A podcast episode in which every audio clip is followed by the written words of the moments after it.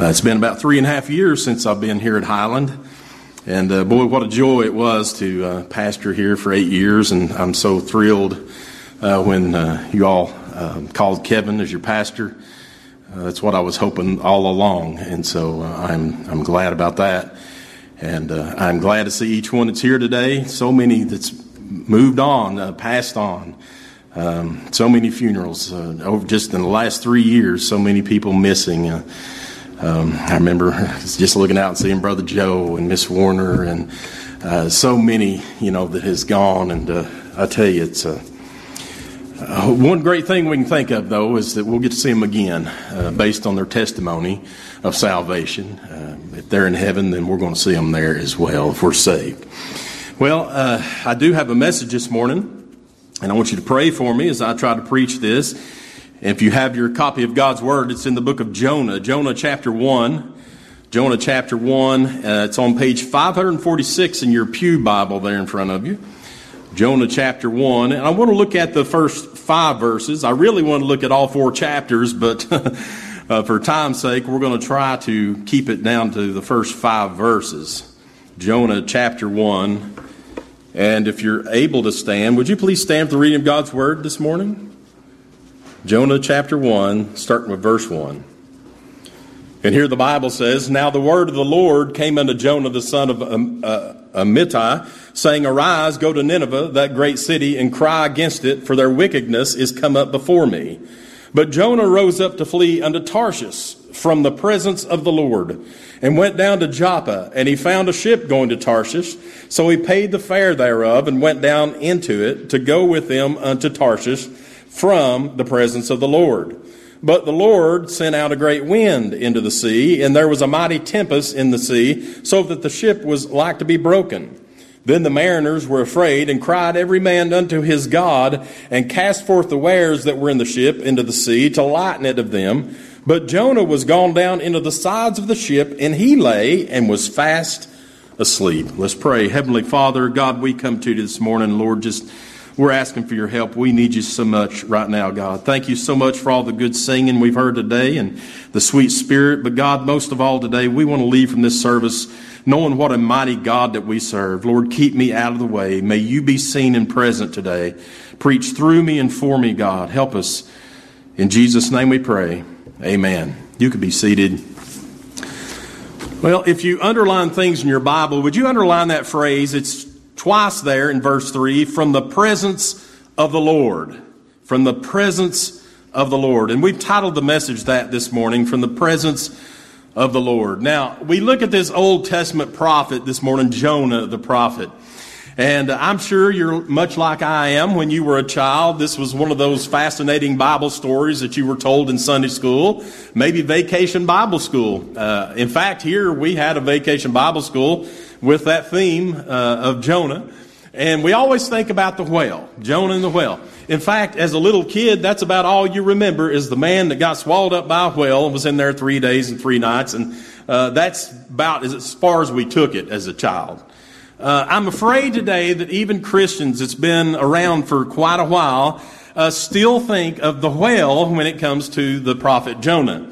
Uh, I want you to know the whale is just a little teeny tiny part of that story. There's a much greater story that God has for us in this book of Jonah, and that is what He's given His prophet to do, but it's to glorify God. The whole thing is to glorify God, to show us His grace, to show us His mercy, to show us that even if you sin, even if you run from God, that God is always there for you, willing and able to take you back in and to redeem you. And so we have this story of this Old Testament prophet. Now, the Old Testament says it was a great fish that he was swallowed by. It doesn't say a whale. Uh, the Lord Jesus says it's a whale in the New Testament, in uh, Matthew chapter 12, I believe it is. But in the Old Testament, it only says a great fish. And by the way, the Bible says God prepared that great fish to swallow his prophet up for a reason. So, uh, as, like I said, as a child, we think about the, the fish and the man let's try to think a little deeper this morning, okay? Look at verse 1 again. Now the word of the Lord came unto Jonah, the son of Amittai, saying, and let's stop there. All right, so a few things that we see from this text. First of all, This word comes from the Lord. Now, in your King James Bible, you're going to see all capital letters L O R D. What that is, that is the national name for God. It uh, some it's called Yahweh in some instances, but in the King James Bible, it would be Jehovah.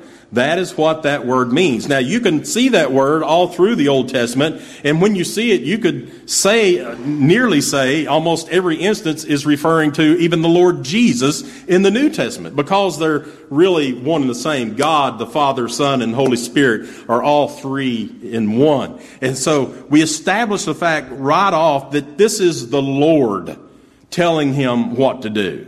It's not a governing body. It's not some convention. It's not somebody else, but it's God. He is the master of his man Jonah. Now, let's establish the fact right off. Jonah is a man of God. Jonah is an Old Testament prophet. Jonah's job is to do what God says to do. It's to go where God says to go. There's not a choice there. God didn't say, Jonah, uh, would you like to go down to Nineveh and preach to them? He didn't say, Jonah, listen, I've got this list of multiple choices that you can have. You can go to, to Nineveh, you can go to Israel, you can go to Tarshish. You know, he didn't give him a choice.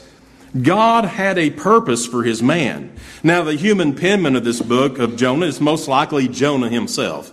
We know God is the author of the scripture. But he used men to write down his word as he inspired them to write it. And so this is Jonah, no doubt, writing the text. Uh, he refers to himself there as the son of Amittai. Now, nothing else is known about his father except for that right there. That's about it. We know Jonah was a Hebrew because he says so further down in the text there in verse 9. He tells us. And over in 2 Kings 14 and 25, we're told Jonah was from the city of Gath-hepher. And that is a small northern city in northern Israel on the border. And it's also where the tribe of Zebulun was from. And so we could say that Jonah was from Gath-hepher. He was a Hebrew and he was of the tribe of Zebulun. Um, if you, if you rightly divide the word of truth, that's what you'll come up with. Now, it's believed perhaps around 750 BC when this prox- approximately was written.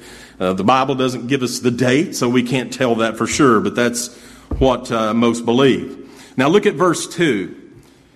The Bible says, Arise, go to Nineveh, that great city, and cry against it, for their wickedness is come up before me. All right, so the word of the Lord to Jonah is that he is to go to Nineveh and cry against it. To cry against it means to preach. It means to herald your voice to the people. Jonah, go out there to Nineveh and I want you to preach to those people. Cry out to them what I'm going to tell you to cry out. Now, it seems like a very simple task, right? God's told him what to do. Notice again, he didn't ask him for his opinion. He didn't give him a choice. He said, arise and go. It's not up for debate. These are Jonah's marching orders, if you will, with God being the captain and Jonah being the soldier. And he says, You go. Uh, it's sort of like being at work. If I go to work and my boss says, Byron, you're going to do this job today. It's not my, I don't have the choice to say, no, no I'm, I'm not going to do that today. I'm going to do this over here today. It doesn't work that way. The next thing you know, I'll be out on the street. Uh, well, Jonah, it's not his choice to do what God says. It is his commission. God has commanded him to do this and that's his job. Now, God tells him to go to a place that he has no desire to go. In fact, he loathes this place. He can't stand the people. He can't stand the country. He can't stand anything about it. And he don't want to go. In fact, uh, Jonah can't stand Nineveh. Uh, the people of Nineveh were Assyrians. They were the ones that came in and invaded his home country. No doubt he witnessed as they came in and took the women and the children and, and did all the damage and the, and the destruction. And so he don't want anything to do with that. They're his enemy. It'd be like us going over to North Korea, you know, or Russia or China or somewhere, you know, where they're against us. Uh, you know, uh, that's, that's what it's like. And so Nineveh was a very, very wicked, wicked city. Uh, it was one of the largest cities in all that area. In fact, it was the capital city of Assyria. Nineveh was so huge, I've read that it take it would take three days to go to walk from one side to the other of it. So it's a, a large city. Uh, it's said that there was a great wall that, that surrounded the city that was 100 feet tall and so broad that three chariots side by side could go around the top of that wall around the city. It's estimated there may have been as many as two million people in that city in the day of Jonah. Now, this is a pagan city full of wicked people. They don't worship God. In fact, most of them worship fish. They worship fish gods. they worship Baal, of course, like all of these uh, pagan countries did. But they had other. Dagon was one of them. They would they would worship all these other gods, little g gods, not big G Jehovah gods. And so, did I mention Jonah hated these people? Did I mention he didn't want to go? Well, notice that the Bible says that their wickedness has, is come up before me. God tells him their wickedness, the people over Nineveh, their wickedness has come up before me. Now, anytime you see that uttered in the Bible, when you see God pointing out wickedness in people, you better expect something is about to happen. I mean, it's just, it's just going to be. He pointed it out in the days of Noah when he looked out and every man was doing whatever he thought was right in his own eyes. What happened? Well, he warned them, of course, and he, and he told his man, he says, listen, you go out there and preach. And, and Noah preached and preached, what, it was 120 years or so that he preached while he built that ark? And nobody would listen. The only people saved were Noah and his family and the animals that were on the ark. And so when God saw that, that men were wicked in that day, he said, I'm just going to wipe them out. He did it in the land of Shinar after the flood, in the land of Shinar there, and uh, they started building a tower up into heaven because they thought they were better than God. They wanted to be seen by everyone. And what did God do? He looked down and he said, Hey, let's go down and see what's going on. Goes down there, and what's happened? These men are wicked. They're wicked. And they're not worshiping God. They're wicked. And so what does he do? He confounds their language, and then he scatters them all over the face of the earth. That's, that's where your languages come from, by the way, when God scattered it and confused their languages. He did it in the wilderness with the children of Israel. After they led out of Egypt's bondage, what happened? They went into the wilderness. They started complaining. We'd be better off back in Egypt without the leeks and the garlics and all this. So you brought us out here to kill us. There's no water. There's no food. So what did God do? He allowed them to wander around in that wilderness for 40 years. On a trip that wouldn't have took a week, they took 40 years wandering around and around in that wilderness. And you know, only two of them got to go into the promised land out of the original group. It was the children that got to go into the promised land. So when he looked out and saw the wickedness of the children of Israel, their rebellion against him, he said, uh, no, no, no, I'm not going to deal with that. And we're going to do this. He did it again when the children of Israel bowed down to false idols there in the land of Israel, in the northern kingdom and then the southern kingdom. He looked out and said, These people are wicked. They're worshiping false gods. What am I going to do? I'm going to allow their enemy to come in and destroy them. And that's exactly what God did. So you mark my word, if God points out wickedness, something is about to happen. It would not surprise me one bit to wake up in the morning, turn on the news, and it say Russia invaded the United States of America. It wouldn't surprise me. It wouldn't surprise me to hear North Korea has fired a missile into the United States of America. It would not surprise me. I am surprised that God has allowed us to go through on, on in this wickedness in this country, the way this country has turned wicked and against God, how He's allowed it to go on. The only reason he does is because he's gracious and he's merciful and he loves us. How long do you allow your children to be wicked? You don't want them to be. You know, I heard about a, a, a young man just yesterday. A young man that he, he obviously committed some crime, uh, hurt some other man, and that man ended up dying. And this is a young man. He's only 16 years old now. This happened when he was 15. At 16 now, he's been arrested and he's going to be put on trial for murder at 16 years old. You know, you pray for your children. You pray that they'll always grow up and do what's right and, and not have to go through such things. But oh goodness, can you imagine at 16 years old, your life is over because of something you did. That does not take away the love that that boy's parents had for him. Their hearts are broken. His mother's heart is broken. God, it doesn't take away his love from us when we rebel against him, but he does want us to turn back to him. Mark said something about when he would sin, he repented and he knew that that's what the Lord wanted. And that is exactly what God wants us to do. Look at verse 3. Oh, that first word, that ought to give it away right there. But Jonah rose up to flee unto Tarshish from the presence of the Lord and went down to Joppa and he found a ship going to Tarshish. Does anybody else have a hard time saying that word, Tarshish? I do. I want to say Tarsus, but uh, Tarshish. Uh, so he paid the fare thereof and went down into it to go with them unto Tarshish from the presence of the Lord. Now, I ask you at the beginning of the, of the message there to underline those two phrases in that verse from the presence of the Lord. Let's not forget again who Jonah is. He's God's prophet. It is not his place to flee from the presence of the Lord. In fact, it's his job to flee to the presence of the Lord and to remain in the Lord's presence. So we're not told this fact just once, but twice. If you see something repeated in the Bible, you better take notice because God is trying to drive it home in your head that He really wants you to pay attention. You know, it's like when you were a kid and you did something wrong and your, your mother or your father would say, you know, Byron, if they just say that, I'm probably not going to pay much attention. But when that door opened and my dad yelled down the steps, Byron, Byron, I was out of that bed. You better believe I was up those steps within seconds. So when God repeats something in His Word, and He, he does it often, pay attention. He's put it there for a reason. And so this phrase is very interesting. If you study on it here in your King James Bible, you'll find some very revealing information.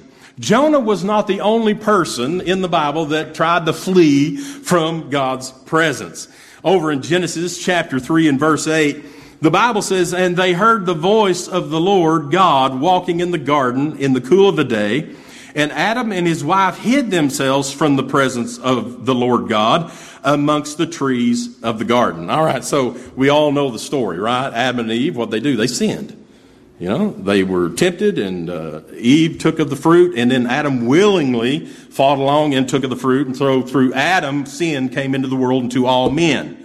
And so what happened after that? They realized their nakedness. They were sinful. They were in sin. So what did they want to do? They wanted to flee from the presence of the Lord. That's what the Bible says. It says they he hid themselves from the presence of the Lord amongst the trees of the garden. So naturally, when you're in sin, you don't want to be in God's presence.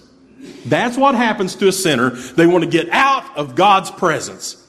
I'm talking a, a Christian. Now, people that are not saved, they sin, they sin willingly, and, and most of them seem like they don't have any care or repercussion about it or any kind of conscience.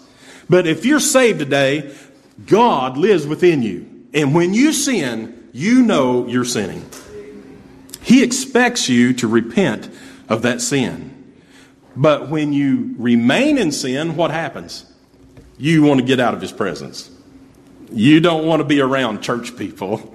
You don't want to be around a preacher for sure. Uh, you don't want to listen to gospel music. You don't want to read your Bible. You don't want to pray. You don't want to do anything like that. Oh, don't go to church. I can't go to church because I'm living in sin. And so we want to flee from the presence of the Lord.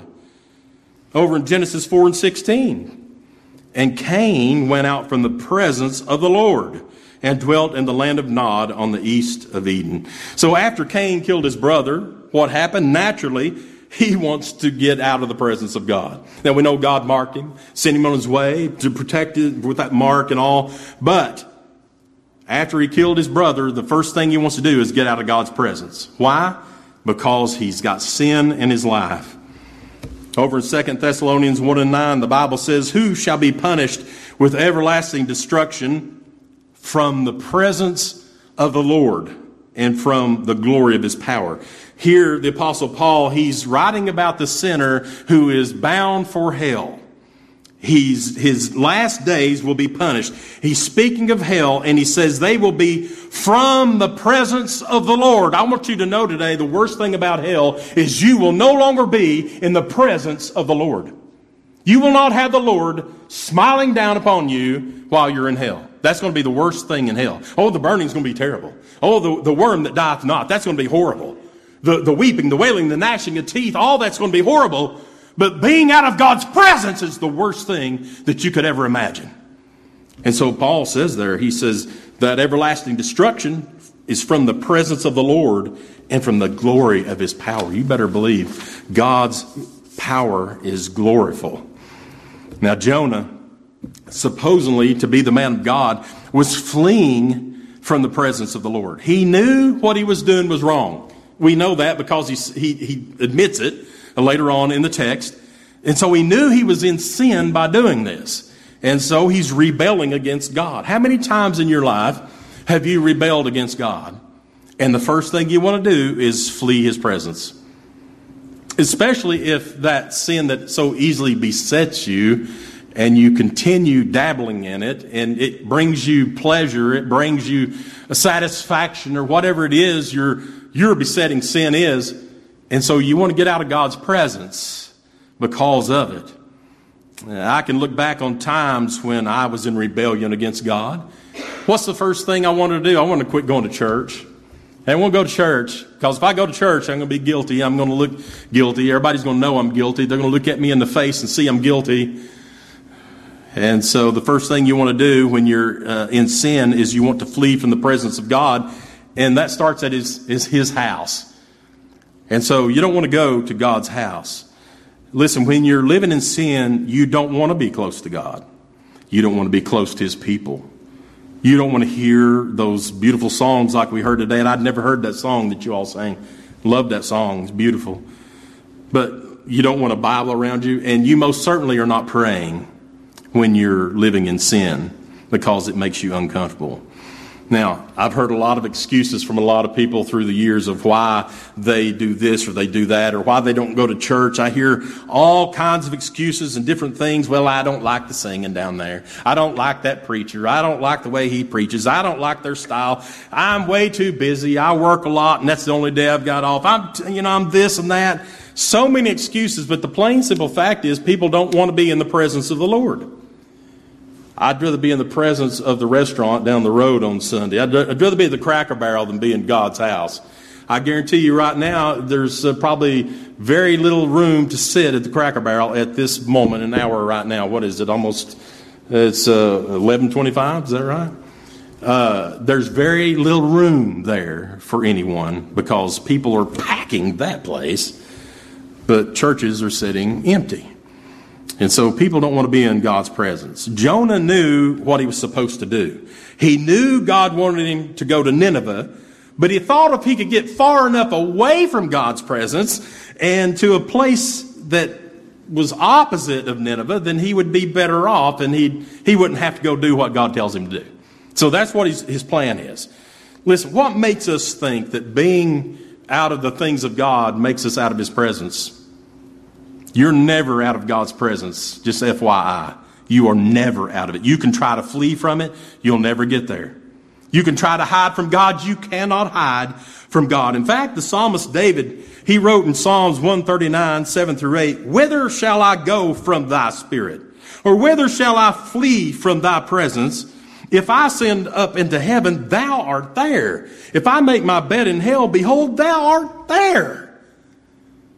And so it doesn't matter where you try to go, you're not going to get away from God. There's no hiding place. God has all seeing eyes. Now, if you're truly a born again Christian, God will not allow you to continue to remain in sin without chastening you. Oh, it may not be right away. You may think you're getting by with it, but let me tell you, God will chasten those whom he loves. The Bible tells us that. Hebrews 12 and 6, the Bible says, For whom the Lord loveth, he chasteneth and scourgeth every son whom he receiveth. If you endure chastening, God dealeth with you as with sons. For what son is he whom the Father chasteneth not? But if you be without chastisement, whereof all are partakers, then are you bastards and not sons. Listen, I didn't go around correcting or punishing other people's children, but I did mine because they belong to me. They're my sons, my daughters. And I love them. So when they did something wrong, what did I do? I punished them. Usually Mary punished them. but uh, we punish our children when they did wrong. Why? Because we love them. You know, it's just like when, when they were little babies and they're walking around, they've got a, a metal object, maybe a bobby pin. You women that wore them bobby pins back in the 70s. And maybe they had a bobby pin and they're running over to the, to the light socket, you know, the power outlet. You know, what are you going to do? Oh, go ahead. You know, that'd be all right. No, what do you, you jump up, you smack that hand, and you say, You get away from that. That's going to shock you. That'll kill you. Why do you do that? You love them. You don't want to see any harm come to him. If you didn't love him, you'd say, I hope he, you know, shocks himself to death. But you love that child. God loves his children. He's not going to allow you to remain that way without saying, hey, hey, you know what you're doing is wrong. And so when you're living outside of God's will, it's not going to be pretty. Look at verse 4. Let's see what happens because of Jonah running from God. But the Lord sent out a great wind into the sea, and there was a mighty tempest in the sea, so that the ship was like to be broken. Now, one thing that Jonah forgot about when he tried to flee from the presence of the Lord is that he cannot flee from the presence of the Lord. Uh, there's no hiding place. And so uh, Jonah is trying to flee. Uh, in fact, the place he's going is t- uh, uh, approximately 2,500 miles from the place he's supposed to be going.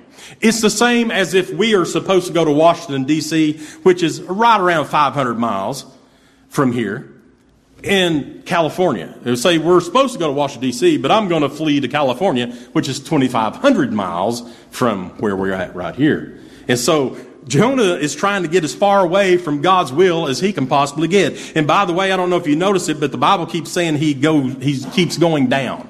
He went down into the ship. He went down to uh, Tarshish. He went down to this place. I believe all that is a picture of this man as a sinner. When the sinner uh, sins, he goes down into sin. You're going down into sin. And so God sends a storm there to chasten his man. And if you're living outside of God's will, he might just send you a storm to bring you back in where you belong. He might just do it. He's not going to ask you if you're ready for it. You're not going to turn on the six o'clock news and he's going to be on there with a weather forecast saying, I'm going to rein Byron in with a big storm. It doesn't work that way. He's not going to run it by you first. He's, he's not going to get your opinion about it. Listen, would you like me to chasten you? no, it doesn't work that way. And so he is going to, he may cause a storm into your life. And if you're a Christian, how long do you think it's going to take? If you're a true Christian, you know that, that that heart of yours is already pounding in your chest. You already know the Holy Spirit is gnawing at you and that you know you're in the wrong. But listen, God can and will send a storm to get your attention.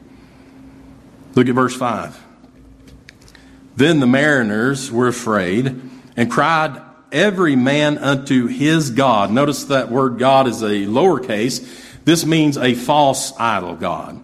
Uh, could have been Dagon, could have been Baal, could have been anybody. Whoever it was, they were bowing down to. They started bowing down to their pagan gods and cast forth the wares that were in the ship into the sea. Now, we all know on Gilligan's Island, when the ship started going down, they started throwing everything over, okay? That's what's going on. They're going to lighten the boat uh, so the storm is not as bad or they're not going to sink. And so they start throwing out everything and calling out to their gods and praying to their false gods.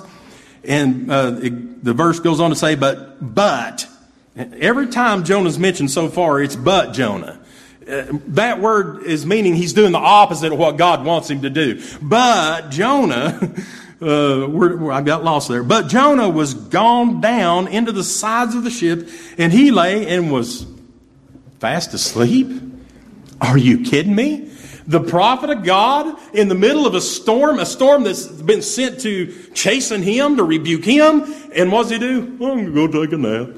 And he goes down into the boat and lays down. And the next thing you know, he's sawing logs. He's fast asleep. So listen, we see that all these mariners, these pagans, are afraid for their lives. They're rushing around thinking they're going to die. I want you to know that when you sin, your sin doesn't just affect you. It affects people around you. It affects your family, your friends, your coworkers, your fellow church members. Your sin affects everyone that you come into contact with. and even some that you don't come into contact with. And here we have this man, because of his sin, it's affecting all of these men. They're all afraid. They're all about to die. And so, listen, because of Jonah's disobedience, everyone in the ship is in danger of drowning. A Christian out of God's will is not a witness. He's a bad witness. He's not a witness for God. That means every lost person that you come into contact, contact with, as long as you're living in sin, you're not doing any good for God. You're not in His will. You're not following His purpose. You're not trying to lead someone to Christ while you're living in your sin. And so you, as a Christian that's in sin and out of God's will, every lost person that you come into contact with is in danger of destruction, of not hearing the gospel. Because if you were where you were supposed to be, if you were where God wanted you to be, if you were in God's will and not fleeing from His presence, you would be all ready to tell them, hey, let me tell you about the Lord. Let me tell you what God did. Let me tell you what happened at church last week. Let me tell you about this, what God's done in my life. You'd be ready to do that. But you're not because you're in sin. And so Jonah is so far out of God's will that he's even able to go down and take a nap while all of this chaos is going on all around him. He should have been up there with them throwing things overboard and screaming like a girl. But he was not. He was down there just sawing away, snoozing, comfortable in his disobedience.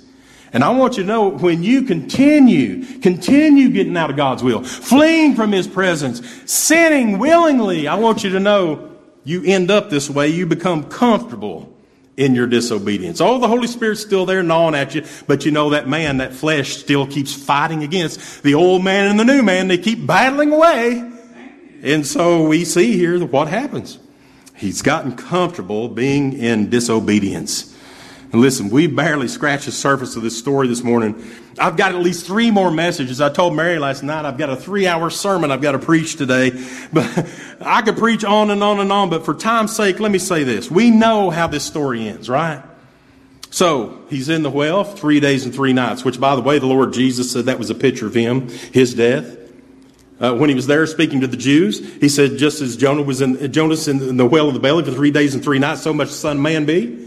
And that's what he was referring to. So Jonah, in a sense, is a type of Christ at this point. He's a picture. He's a, he's a, a shadow of what Christ came to do. Jonah has, has, is in that whale's belly for three days and three nights to save everyone else. He willingly let them throw him overboard because he knew he was the problem. And so for three days and three nights, he's in the whale of the belly so that other people could be saved. Now he did it unwillingly. Well, he willingly let them throw him over. But all this was not his will to go down there, eh, or not God's will, it was, it was his own will. Jesus did this willingly. Jesus came and died on the cross to save us from our sins, to do the will of the Father because he loved us and because he wanted to. They didn't take Jesus' life. He gave his life for us. He was the last sacrificial lamb to ever needed to be slaughtered. That was the Lord Jesus. And his blood was enough to redeem all men from all time, from past, future, and present. That's what the Lord Jesus did for us. And so, listen, uh, we know he gets finally gets spit out on dry land. God allows the fish come and spit him out. He reluctantly starts on that three day march through the city and he's calling out, you know, repent, you know, repent. He, he has a very small sermon, by the way. It's not very long. And he, that's all the Bible tells us about. He's going through there telling people to repent. And what happens? They repent. They repent. They realize that this man of God has come to warn them and that God Almighty, the God of God Jehovah, is going to destroy them. And so they repent in sackcloth and ashes. They get on their knees and they scream out to the Lord. These are pagans. These are not Christians. These are not Hebrews. These are not Israelites. These are Assyrians, pagans. And they're down on their knees praying to the Lord God Jehovah to not destroy them. And what does God do? The Bible says he repented of it. That don't mean that, that he asked their forgiveness. That means he changed his mind about destroying them because they repented. They repented. He's faithful and just to forgive us of our sins, by the way, the Bible tells us, and to cleanse us from all unrighteousness. And so, listen, in Jonah 4 and 1, even though all this has happened, these people have, have repented, God saved them, Jonah is still so mad. He is angry about the whole thing. And that's what he tells God, Jonah 4 and 1. The Bible says, but it displeased Jonah exceedingly, and he was very angry. And we know that God still kept with his man. He still kept protecting him. He even sent him, sent him a little uh, uh, plant to grow up over his head to, to shield his, his head from being burned. And then he sent a worm to eat it, and he got burnt. But each time we see that Jonah's relieved because he's got some shade, and the next thing you know, the, the worm eats the thing and he wants to die. He keeps telling God he wants to die. You know, it's so bad on him. He thinks it's so bad to witness to these Assyrians, the people of Nineveh, that he'd just soon die than do this. And that, he tells God. And so the Lord, you know, he's, he tells God his reason for fleeing from his presence is this. I fled before unto Tarshish, for I knew that thou art a gracious God and merciful, slow to anger, and of great kindness, and repentest thee of evil. Now, I don't know about you, but this man, Jonah, even though he was able to go and, and do finally God's will, and these people repented, and we see that he, he got the job done, but he never was happy over it. And that, that book is always, it's just kind of ended. It just kind of ends with God saying, you know, what, what's up? You know, why, why are you so, so upset? You're, you're going to cry over this? And uh, that, that's really the way it ends. So what I'm trying to get, tell you here is this, despite our flesh, despite our weakness, despite our rebellion, despite all the things that we do that we know we ought not to do, God still loves us and He's willing to forgive us. And He's there for us. He wants the best for you. We just got to let Him give it to us. We just got to let uh, follow His will. He wants that more than anything in your life. He wants your obedience more than anything in your life. Your obedience. If we'll just obey God, be in His will, stop fleeing or trying to flee from His presence, we're going to find that our life is going to go a whole lot smoother. Now, I don't know what's going on inside of your heart this morning. Only you and God knows that. You may be sitting here today with a smile on your face, pretending everything is A-OK, but down inside, you're getting eat away. Down inside, the Holy Spirit is just gnawing at your heart, telling you, you know, you know this is about you. You know this is your problem. You know you've been running from me. You know you keep trying to flee from my presence, but for some reason you came to church today. Maybe that's you today. I don't know your heart. Perhaps your Christian walk is suffering. Maybe you've been trying to flee so much out of God's presence and you're weak. And, and we become weak when we get out of God's presence. We need His strength. He's the one that gives us that strength. And so when we're out of His will, we start getting weak. Our flesh is weak. We know that. Maybe God has sent a storm your way. Maybe you're battling a storm right now. I know many people today, there's so many things going on. Maybe that's you today.